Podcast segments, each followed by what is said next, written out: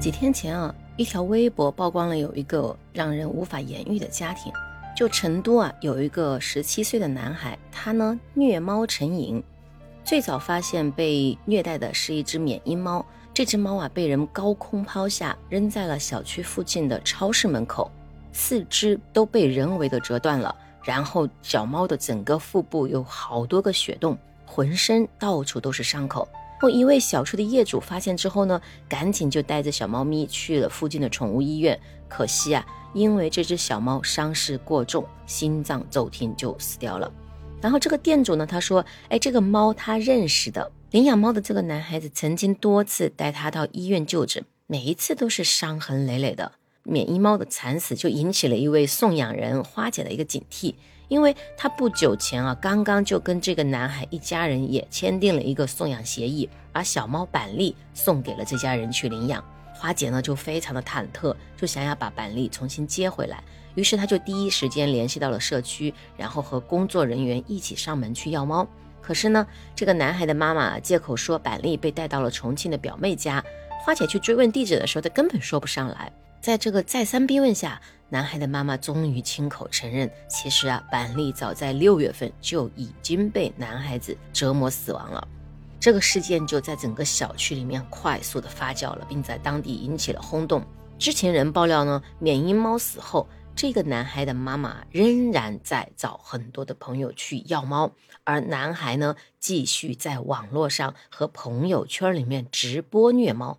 哇，这个。事件我听了之后，真的是心里非常非常的难受啊！因为我自己呢，也是一个啊毛茸茸爱好者，我自己就养着一只小猫咪。然后之前呢，我也养过，我也养过泰迪狗，陪伴了我十几年之后呢，它去到了天堂。所以当我看到了网络上的这样的一个新闻的时候，其实我的整个心是揪起来的。我不知道这个社会发生了什么。当人们没跟自己的内在世界去好好的链接的时候，他会做出很多匪夷所思的事情。你会发现很多的负面能量会在他的身上不断的被放大，不断的被放大。接着就有了这个呃爱心人士联系了社区的工作者，再再次上门。多方的压力之下，男孩的母亲就终于不情不愿的交出了家里一只已经被男孩折磨的奄奄一息、才两个月大的梨花小奶猫。成都的一家动物组织呢，就曝光了这个男孩子的恶行。他说：“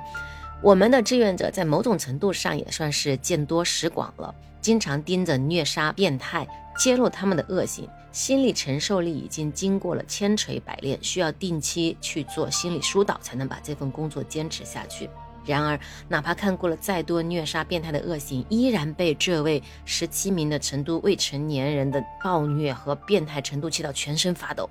一只不到两个月大的小奶猫被他多次虐待，头皮被扒开，可以看见大脑、下颚骨被掰掉，鼻梁断裂溃烂。真的看到这段文字描述，我整个人的头皮都在发麻，我我我也开始有浑身那种颤抖的行为，我完全能够链接到，能够跟这一位志愿者他能够共振的。这这个场面真的是太过血腥和残忍，我真的无法想象一个未成年人怎么能够做得出来这么残忍的一个事情。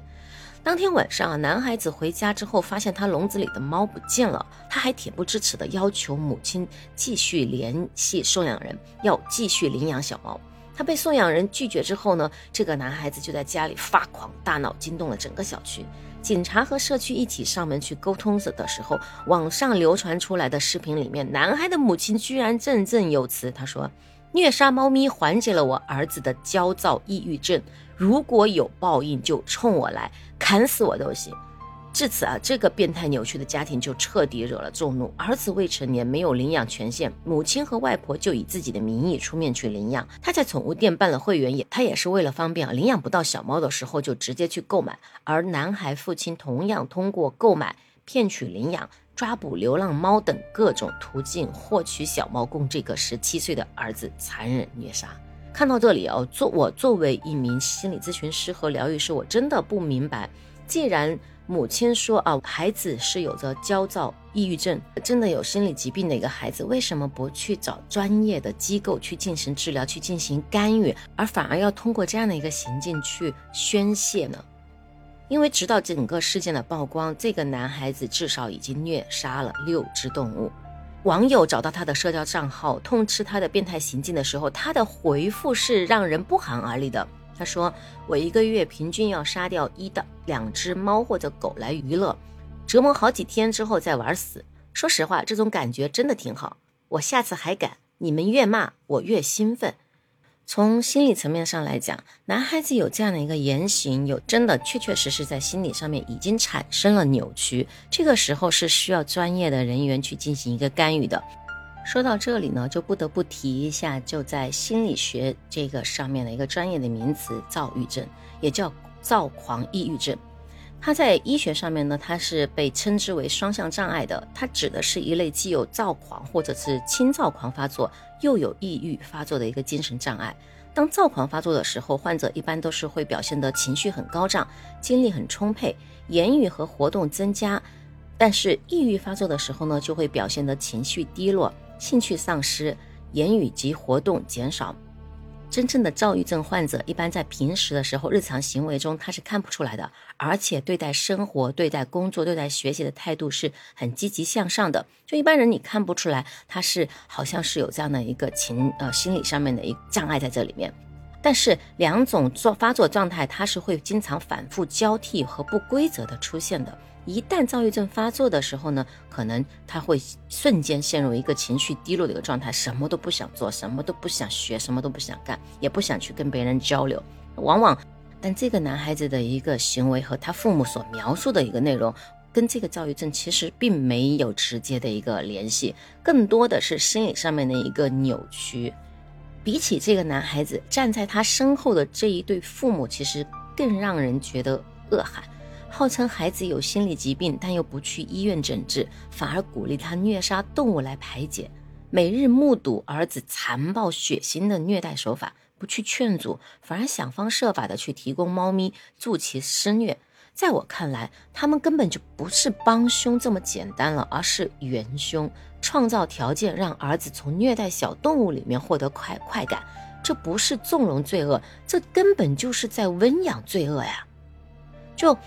哦，这条新闻真的是让我看的特别特别的心惊啊！我不明白这对父母，他们都在各自的单位已经做到了高层，按理来说学历有，财富也够，妥妥的是一个高知加小康的家庭。他们接受的教育形形成的三观，应该是超过了很多人的。可是做出来的事情却如此的泯灭人性，硬生生的把一个孩子塑造成了病态的、迷恋血腥快感的潜在罪犯。所以，通过这个案例啊，我们可以一起来看一看每位父母应该看清楚的几个小问题。第一个，你的孩子不只是你的孩子。这句话可能很多人都看过，也知道它是来源于纪伯伦的诗，意思是说不要把孩子当成自己的私有财产。呃，对于这个理解，当你生了一个人，这个人不只是你的孩子，他也是社会的孩子。我们或者是有所准备。或者是稀里糊涂，但是我们既然是已经生育了这个孩子，同时是为这个社会也添了一个人，对吧？这个人将来所做出的贡献，或者是犯下的罪责，最根本的原因都在于我们父母。生下一个孩子，如果没有养好，不仅仅是替他种下了祸根，更是替社会种下了祸根。往小里面说，小打小闹，作天作地，不成气候，受罪的只是自己的小家庭。毁的也只是他自己的人生。可是往大里面说，若是更加的堕落，比方说像这个程度的十七岁男孩，我们今天不从心理学的角度来讨论他到底是不是有这样的一个躁郁症这样的一个心理疾病存在，单纯从这个行为和父母的一个助纣为虐来说，他眼下是虐猫虐狗，丧失伦理。当这种恶意日益膨胀的时候，可能就会犯罪杀人，到时候悔之不及。所以说，父母的终极使命不是让孩子成才，而是成人。才是信使，人才是底线啊！国外有一个调查研究啊，就是针对强奸犯、强奸杀人犯，还有重刑犯罪，或者是恋童癖以及连环杀手等这一类犯罪的囚犯，进行了一个他们的一个溯源和他们的一个心理的研究，就发现其中有百分之七十到九十的囚犯在童年都有过受虐待的经历，可想而知，这是一件多么可怕的事情。第二个，我们想要讨论的一个问题就是说，在所有失败的家庭里面，没有一对是无辜的父母。当成都的男孩母亲说出虐杀猫咪能缓解我儿子的病情，有报应就冲我来的时候，我脑海里面浮现出的就是孙小果被执行死刑前，他母亲孙鹤宇的一句话：“母亲会为儿子做一切的。”这就是母亲不会去考虑后果。孙小果是恶魔没错，可是站在他背后帮他打点好一切，将他推到这个位置上的孙鹤宇。就是恶魔的摇篮，包庇的次数多了，等同于默许；纵容的时间久了，等同于鼓励。孩子的恶一定生长于父母的过。北京海淀法院少年法庭庭长尚秀云共审判过六百二十九名未成年犯罪者，他发现问题少年往往是问题父母的产物。每七个编造谎言、犯诈骗罪的少年中，有六个的家长不诚实；每十四个偷拿他人财物、犯盗窃罪的少年中，有十三个的家长是崇尚金钱、贪小便宜的；每十五个持械斗殴、犯故意伤害罪的少年中，有十二个的家长性格粗暴、爱与人争斗，动辄打骂孩子。所以你看看这一组数据多么的可怕！我们身为父母，绝不是生理上当了父母，我们就是天然合格的父母。每一个错误的决定都像石子儿砸在孩子的身上，日积月累，最终就会累积成压垮他们的大山。讲到这里啊，我就想起韩剧《少年法庭》里面有一段掷地有声的台词：女法官对参与庭审的父母说：“对于今天出庭的所有监护人，本庭命你们接受亲职教育。”你们会在子女所在机构接受课程，到机构上课时，记得去探视孩子，多关心自己的孩子是如何长大的。少年们是无法独自长大的，今天的处分对象虽然是他们，但处分的重担，监护人们必须共同承担。好了，今天的分享就到这里了，我是主播若琪，明天同一时间再会。